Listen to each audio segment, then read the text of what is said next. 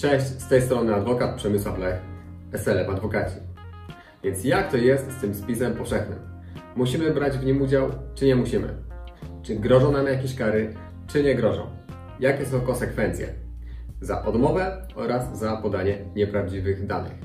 Już spieszę z odpowiedzią. Według obowiązku, który został na nas nałożony, powinniśmy dokonać, wziąć udział w spisie powszechnym pomiędzy pierwszego kwietnia dwa tysiące dwudziestego pierwszego roku a trzydziestego września również tego roku.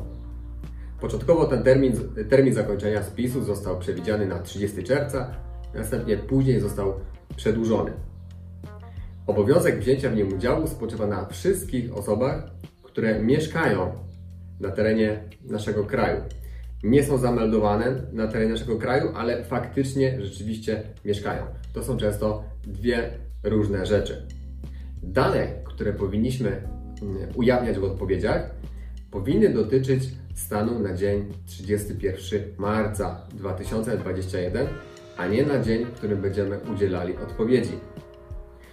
W internecie krąży wiele opinii prawniczych, które mówią o tym, że właściwie to nie powinno się, nie ma możliwości, żeby nałożyć karę za odmowę wzięcia udziału w spisie w sytuacji, w której my osobiście, aktywnie musimy wejść do internetu, wejść na odpowiednią rządową stronę internetową i tam udzielać odpowiedzi na pytania.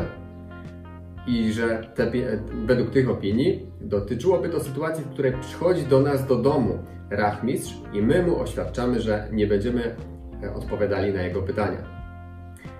I że w takiej sytuacji, w której my musimy usiąść do komputera, utworzyć sobie stronę internetową, sami udzielać odpowiedzi, to takie kary nie powinny mieć zastosowania, nie powinny zostać nałożone.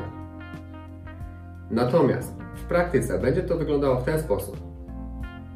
Jeżeli do trzydziestego września nie udzielimy odpowiedzi, nie weźmiemy udziału w spisie powszechnym, to dostaniemy prawdopodobnie telefon z Głównego Urzędu Statystycznego, albo rzeczywiście nas wówczas odwiedzi rachmistrz i tak będziemy musieli odpowiedzieć na te pytania. A kary, które za to grożą, są dosyć wysokie, bo przede wszystkim w przypadku całkowitej odmowy udziału jest to wykroczenie zagrożone karą do pięciu tysięcy złotych grzywny. Natomiast w sytuacji, w której my podajemy fałszywe dane, świadomie podajemy fałszywe dane, to jest to już przestępstwo zagrożone nawet karą dwo, do dwóch lat pozbawienia wol, wolności.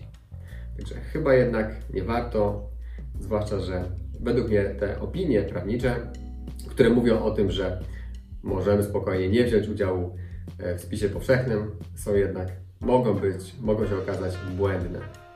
Pozdrawiam serdecznie, adwokat Przemysław Lech, S L M Adwokaci.